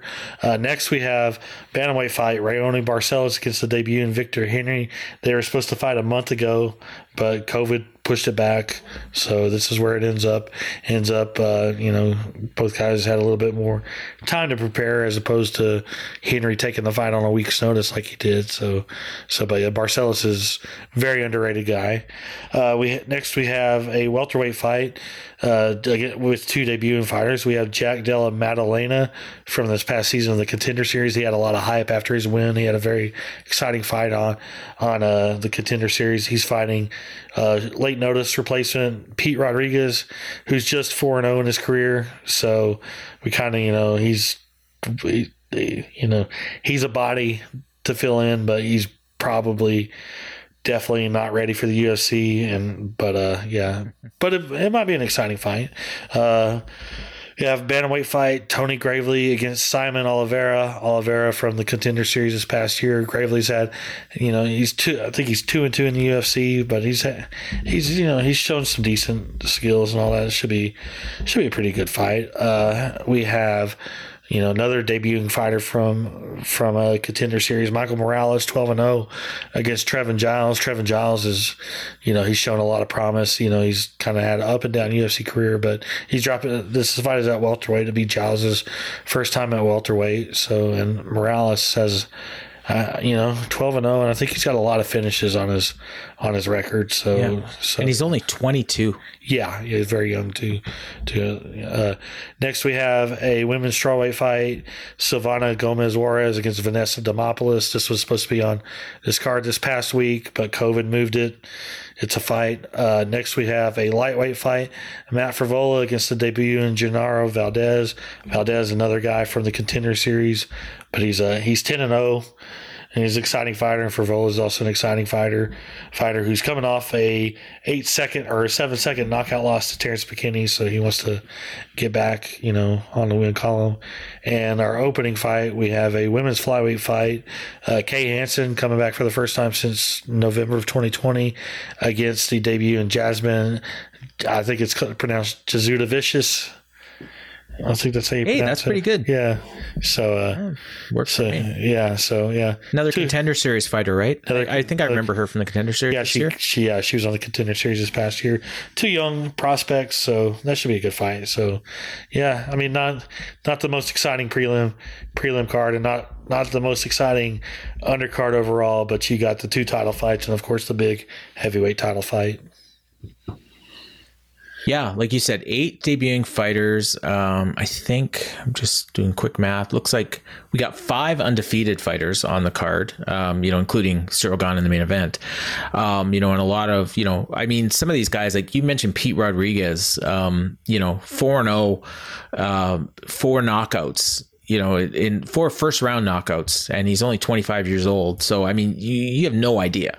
You know, this guy could be, you know, like the next, you know, I don't know, like I don't know who's a big welterweight knockout guy, but, um, you know, like he could be awesome, or he could just be have been beating up tomato cans and he could get waxed. Like you have no idea what you're getting with these guys, but we'll find out. Um, you know, and uh, these are some of the ones where if you're betting, like you kind of I don't know. I kind of like on these ones to pick, just pick all the guys you don't know because chances are a few of them are going to win. Uh, but I also lose a lot of money when I bet, so maybe don't. Which is listen to why what we I stopped say. doing. Which is why we stopped doing our betting Yeah. thing because because we were afraid Yeah. of Paul losing you too much money. Yeah, exactly. Um, but yeah, like I mean, I, I feeling you know if I put it this way, if I had to put money on it, I would say this is probably going to be a pretty good card. Um, you know, again, it's not got a ton of marquee value outside of the main event, but um, the uh, you know the, these cards a lot of times over deliver and uh, you know in front of fans in California we'll see you know and again we may not even see half these fights we just talked about the way things went this week. So hopefully uh, cooler heads prevail and we'll see. Uh, but yeah so that'll be uh, you know regular start time you know uh, 6 p.m Eastern 5 Central three o'clock on the West Coast, um, and uh, you know pay per view starts at uh, ten Eastern, nine Central uh, on ESPN Plus. So and, two title fights, UFC two seventy. And don't forget for all our listeners, we will be back with a post fight. Oh yeah, post UFC 270 post fight show. Uh, you know, available exclusively on our Patreon page. Following the following the card. Yep, should be. We will record the moment the moment I get set up post fight, post fight, and and you know we'll have it up as quickly as possible. You know, for everybody. Yeah, hopefully by late, the time you guys late Saturday night, early Sunday morning. Late yeah, it might be late Saturday night. I think Garrett's up pretty late on the weekend, so if you can get it up, um, the uh, and we're gonna have a special guest, uh, Dean Jenkinson, uh, who is a buddy of mine here from here in Winnipeg, big MMA fan. Um, you know, he's got a lot of broadcasting experience, so uh, in terms of that, he's probably got both of us beat. But I think his might be his first MMA podcast. So, but he, uh, you know, he's done a lot of TV stuff here in Winnipeg. So, um, looking forward to that. Uh, Dean is big big MMA fan, like I said, and uh, he's he's really looking forward. He's messaged me just about every day, you know, to, uh, asking about this. So, um, and yeah, so that'll be on the Patreon, fightgamemedia.com backslash Patreon. Uh, we'll we'll tweet out the links and uh, and we'll we'll get that up there, and then of course we'll talk about it on next week's show. But we'll just kind of do a quick rundown. If you want to get the in depth breakdown, uh, check out the uh, the Patreon. So if you're not already signed up, you can you can do that now, and and you get a lot of great stuff on on there, including all of the shows on this feed have at least one show, uh, one monthly show on the Patreon, and uh, and we'll we'll have at least we're pretty much going to be every pay per view. We'll be doing a post show. Uh, although when you're in Houston, we'll have to figure something out because you might not be able to do it from there, but we'll we'll do something for sure. Yeah. Um, okay, so uh, that is uh, that. That's the uh, UFC 270. So we have to talk about, and you just were chomping at a bit to talk about this one. So I actually had something else I was thinking about bringing up, but I yeah, we got to talk about Henry Cejudo because he's a bit of an idiot. Uh, wait, wait a second. I had a different we had what? to talk about segment. Don't we have to talk about Cody Rhodes? No. Wait, wrong show. I'm sick and tired of Cody wrong Rhodes. Show. Wrong show. Yeah. Sorry, I thought this was a dynamite show for minute. Sorry, I had to no, troll no, no, there for a moment. For a moment. Well, yeah, because I I've been talking about Cody Rhodes all day. Yeah, but yeah. no, you know what? There was something else I wanted to talk about. What but, was that? Uh, I, I, we go ahead. I don't. Go. I don't remember. I honestly don't. I honestly don't remember. But I do remember thinking, "Hey, we got to talk about this," and it might have been the COVID thing, like the, yeah. the testing. You yeah, know, yeah. But uh, yeah, I think actually, I think that's what it was. But yeah, we got to talk about Henry Cejudo because he's an idiot. Uh, I mean, I wouldn't call him that. I mean, he's been in the news a lot this week, uh, complaining about not getting the shot at uh, at Alexander Volkanovski, even though he had uh, never fought at featherweight and is, you know, has constantly told them for years, for the past few years, he's retired, retired. And more of the thing is, of what I want to talk about for was, you know, a little bit of Dana's comments. Dana talking about how, how you know you can't just retire and then jump the line in a division you've never fought, fought in, which gave a lot of people some ammunition because they bring up Conor McGregor and George St. Pierre, St. Pierre. But you got to look at it at this this way. If Henry Cejudo was the draw that Conor McGregor or George St. Pierre were, were, if he wanted this fight, he would get the fight. The problem is he's not. He's not a ticket seller. He's not a pay per view seller. Seller. I mean, whenever there's whenever there's all those sponsorships that you see that are like one fight sponsorships on the octagon mat, on the post, and even during advertising during shows, like they get more money on, you know, shows headlined by Conor and GSP than they would on a show headlined by Henry Cejudo. So he really doesn't have leverage from that point. And I did hear Henry go on MMA Junkie, Radio saying he deserved to be paid like Conor McGregor or Jorge Masvidal. he I mean, I don't know what it is. He but he's saying it because he's a two division champion. But if you look at it like he's not a ticket seller, he's not a pay-per-view draw. I hate to say it, hate to say it, but it's the truth. I mean, I mean, if you look the UFC has had 3 cards in Brooklyn in Brooklyn. The one with the least tickets sold was headlined by Henry Cejudo. They've had 7 shows at the United Center. Henry Cejudo headline UFC 238 is 4th out of 7 in ticket sales. His pay-per-view headline by by Cejudo against Marlon Moraes maybe did 150 pay-per-view buys if that. Yeah.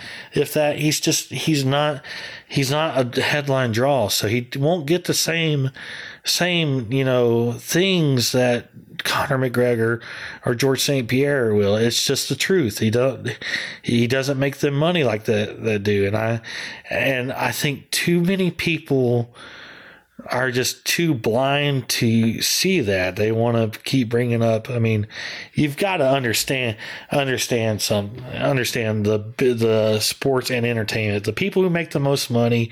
It doesn't matter if it's MMA, pro wrestling, boxing, football, baseball, basketball, movies. TV shows, musical acts. The people who draw the most money are going to get the more opportunities. I like to point it. I like to tell people, people look at it as like you own you own a bar, and one weekend, on one Saturday, you have this one this one musical act there. The next Saturday, you have another musical act there. Maybe your second one was the better overall, gave the better overall performance, but perhaps the first one made your bar more money that night. So which one are you going to bring back first?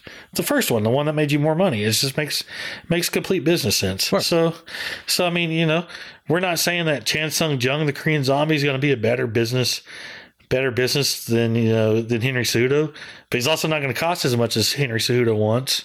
So I mean, it's just it's the way it is, and and I think you know just Cejudo and everybody else who who's like they're just I don't know if. I don't know if deep down they may know the reason why, but they definitely don't want to say publicly why. And it's funny because Henry's manager should be the one who understands this the most. But uh, but I mean, just Cejudo just he wants a lot more money than he's actually worth, and there needs to be a happy medium if he's going to come back, and he really should come back and fight at bantamweight and maybe get another win there, win there, and then you know, and then see what happens, you know.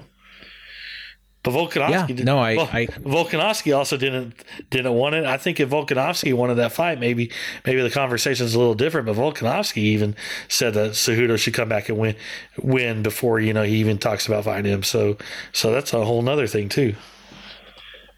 I think I think Cejudo's a bigger name than anybody at flyweight. Uh, may, uh, outside of maybe Cody at at bantamweight, hmm, Aldo would be ahead of him. Um, Dillashaw, uh, maybe you know maybe Sterling, but um, and then at and featherweight, I mean Holloway is a way bigger draw than Cejudo is, I think. Yeah, So, you know, that's kind of where he's at. And, and, you know, for him to be, you know, I mean, he's just blowing smoke and, you know, I mean, whatever it is, he'll probably end up getting more than he's worth if he comes back because, you know, he talks a good game. But, you know, if put it this way, if Gone worked as hard as he does, like he'd be a way bigger star. but you Hen- know? Henry talks too much for a guy who doesn't want to come to an agreement to come back to fight. exactly. I mean, it's it's at the point now, like like you know, Henry Cejudo. We've talked about how cringy he is. It's just like it's at the point, like like if you're not going to come back and fight, shut up. Stop talking about Alexander Volkanovski. Stop talking about P- Petr Yan like you were today. Today, who cares? Like like either come back and fight or stop talking. Stop talking about these guys at this at this point. There's a, there's an because after this an week, expression I love. Yeah, go ahead. shit or get off the pot. Yeah. Yeah, it's like you know That's it. It, it just it can, and he's not the only one that I feel like this. Like all the, all these guys who who turn down fights or sit out, you know, and start talking about all these guys. It's like shut up and fight, or or you know, shut up and shut up and fight, you know, or don't talk, you know. You're starting to sound starting to sound like Dana, but yeah, but I mean now you you kind of understand how he Yeah, feels. you under yeah, because yeah. he's and I'm not the and there's more to it with Dana, with Dana, but I mean it's just Yeah. like like we've been hearing Henry Cejudo run his mouth for almost almost two years about being the best of this, better than that. How you could beat this person, how you could beat that person. Like like if you if you want to talk that much, come to new come to an agreement with the UFC. They're taught they've talked to you for years. I mean, you know, just every time they offer you a deal, you ask for more money, more money. They come back with more money, thinking that that you agree, and then you want even more. And now you're saying you want Conor McGregor and Jorge Masvidal money when you're not even a tenth, tenth of the draw they are. Uh, you're not even a tenth of the draw that Masvidal is, let alone McGregor. You know, you're not even Yeah. you know five percent of that. I mean, like, come on, like, come on, you know, just Come on, man. Come on, man. just some. Um, uh, yeah, he, we want everybody. 13 months ago. We want every. I want everybody to be paid more, and I'm glad he wants to hold out to for what his what his worth is. But at some point, like you're, you know, at some point they they decide they don't need you, and and then you Yeah. only hurt yourself in that in that case. You know, and everyone wants to talk about how this whole like how this whole you know it's not fair that the UFC freezes contracts whenever fighters retire and they don't realize that that happens in regular sports you know Rob Gronkowski Yep. when he retired from the Patriots it was a big deal when he said he wanted to come back and play for the Bucs like he had to get his release from the Patriots because they still held his rights so it's you know it's you know happens in other sports you know if you retire while you're under contract uh, contract you can't just you know say six months later oh I'm unretired and a free agent that's not how it works I mean and that's Yeah, you know, it doesn't, doesn't work like that's why it doesn't work in the UFC Yeah. because they because otherwise guys would say they were retired to get to get out of their contract you know after every fight you know Yeah. Yeah.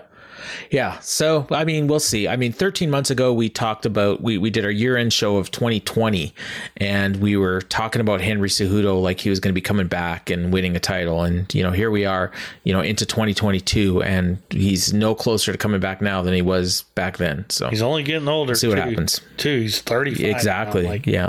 like you know Yeah. time is now honestly Exactly. Yep.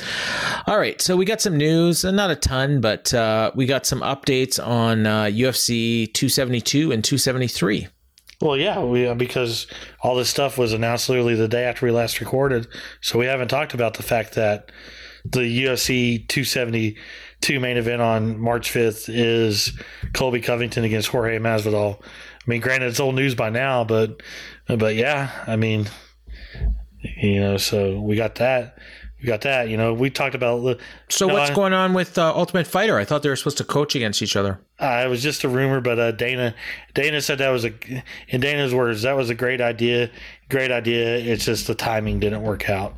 So which made me Okay. which made me think like you know these guys wanted to wanted to fight sooner than they would have you know with Ultimate Fighter. See, when we were when we were talking about possible main events, I mean, I thought of that, and then Yeah. the only reason I didn't even bring it up was because I thought they were doing the Ultimate Fighter. Yeah, and I was like, and I was thinking that you know maybe Conor was ready to come back, as I mentioned mentioned last week, because we talked Yeah. about because we talked about last week, you know that you know that you know I brought up that that when we were talking about the featherweight and the bantamweight title fights, like like those look like they're going to UFC UFC two seventy three, and we were trying to figure out what we thought was going to be the main event of of you know March fifth show, which you know you know, I didn't think I, you know, honestly, I didn't think it was going to be Covington and Masvidal. Like I, like I heard after we recorded that that was the fight, but it still is like the main event.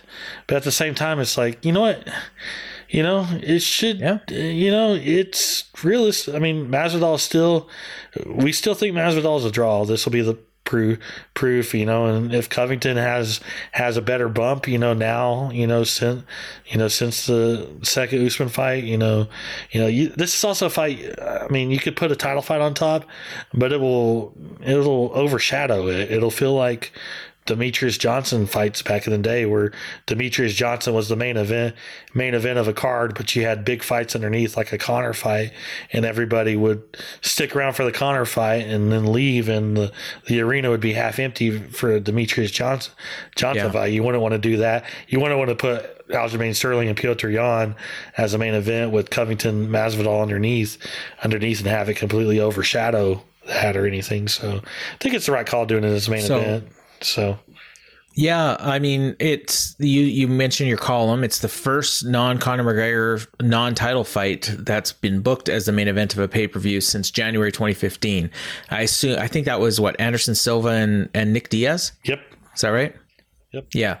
So uh, yeah. So I mean, and obviously Anderson Silva, you know, long history of UFC main events. Um, Masvidal has a main event a few.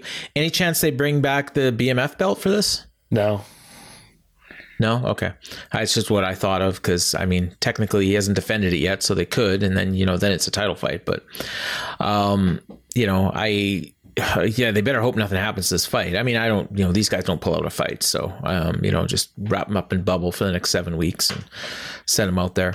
Yeah. Um, and this one's in Vegas, right? Yeah, Las Vegas. Yeah, it's kind of weird. Should be, Yeah, so- feels like it should be in Florida, but uh, Oh, Florida or New York? Like for me, like you know, one feels like it should two. be in Miami, Miami because you know the whole American top team, and they're both, and you know, and Masvidal's the quote unquote king of king of Miami, and Covington's the Florida transplant. You know, just you know, so Donald. Uh, Donald going to be in Colby's corner.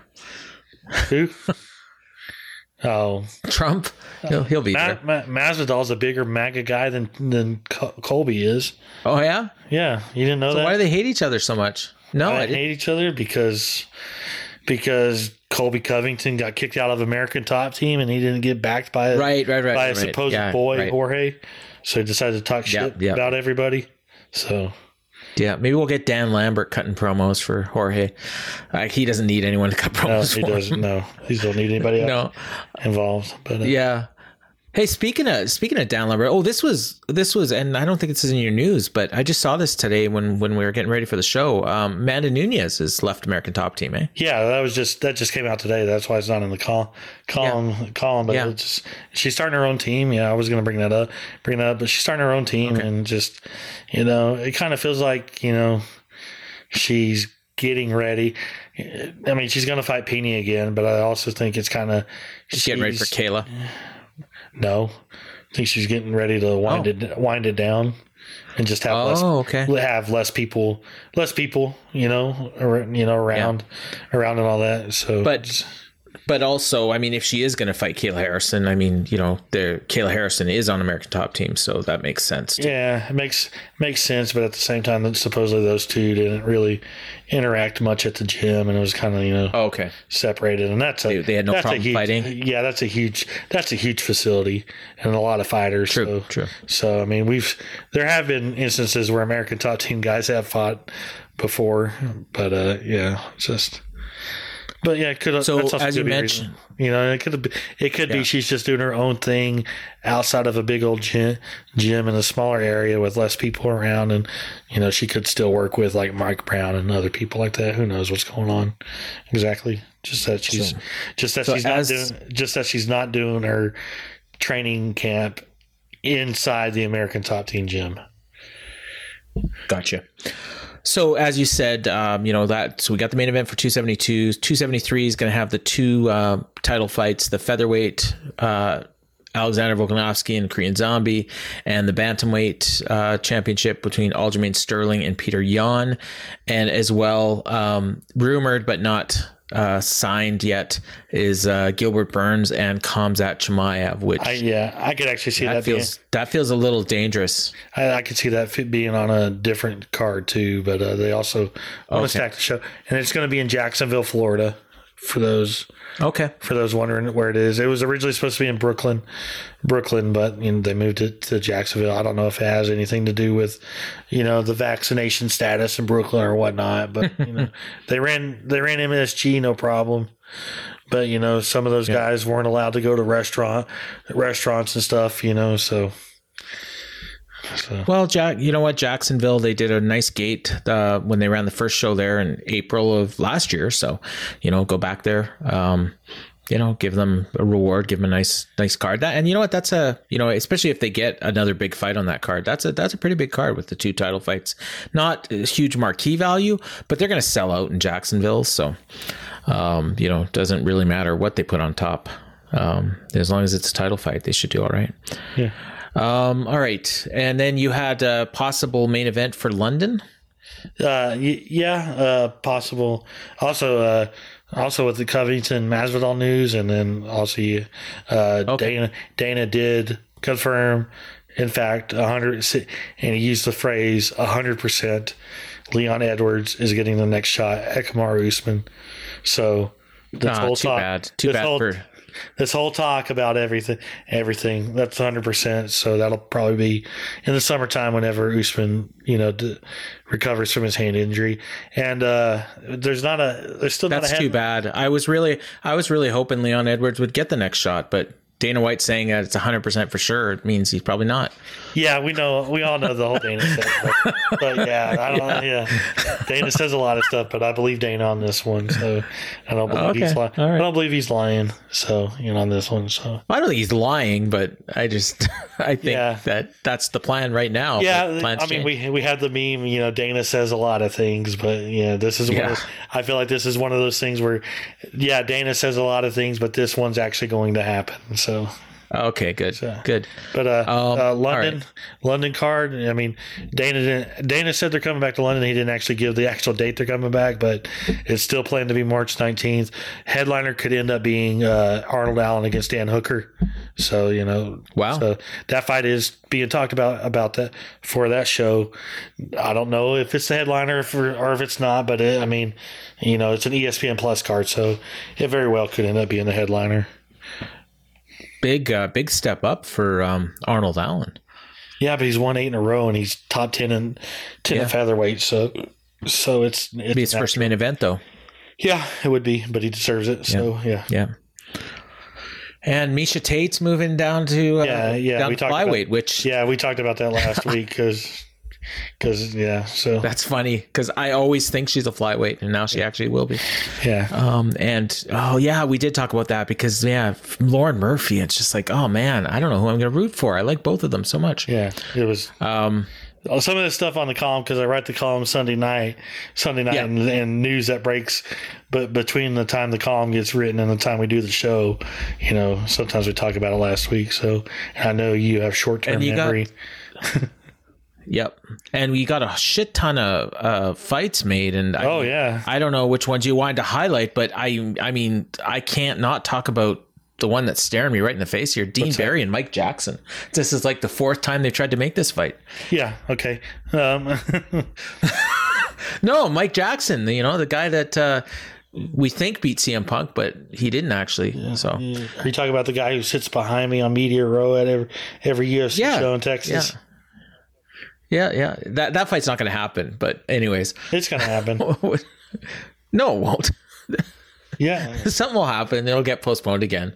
It's going to happen Wanna bet? It's going to happen eventually. Oh, it's going to happen eventually. Yeah, yeah, yeah. Yeah, I don't know why it has to be this guy. Like they just keep making the same fight over and over again. Well, they owe Mike Jackson a fight, and Dean Barry is like what? He's got like four career fights. Four and one or something. Yeah, so yeah. it's like a- you got guy out of. if uh, you're gonna get if you're gonna give Mike Jackson another fight, you owe you got to give him somebody like Dean Barry or even this Pete Rodriguez guy we talked about earlier. So you know you can't give him. oh, Pete Rodriguez probably kill him. Yeah, you can't can't give him a guy. You know, you can't give a guy who's two, who's who's a media member, who's two professional fights, have been against Mickey Gall and CM Punk. So you know, you know, you can't really He's give it. he's on. He gets his tweets on screen more than I do. Uh, he's on there almost every week. Yeah. Mike Jackson Esquire. Um, okay, He's a, what are, he's what are some super, of these he's a super nice, good dude. So oh, he is. He is. No, I'm just saying he's he's on there all the time. He's a you know he's a working media member. yeah. Um, yeah. So go go over some of these big fights. Okay, so UFC 271, February 12th, got Andrei Arlovsky against Jared Vanderaa. Uh, UFC Fight Night, February 19th, is the rebooking of Joaquin Buckley against Abdul Razak Alhassan. Uh, March 5th, uh, on top of Colby Covington against Jorge Masvidal, we have Kevin Holland in his welterweight debut against Alex Cowboy Oliveira. You also got Devonte Ooh, I Smith. like that fight. Yeah, you also got Devonte Smith against Erick Gonzalez. Uh, a couple of fights for March 26th card, the Columbus card. Uh, you have Joanne Wood against Alexa Grasso. Um, Matheus Nicolau against David Dvorak. And Nate Landwehr against Lerone Murphy. Uh, That's US not Lauren Murphy. This is Lerone. Lerone. Different different. Lerone, yeah. Yeah. Uh, uh, UFC 273, April 9th, on top of the two uh, title fights we talked about.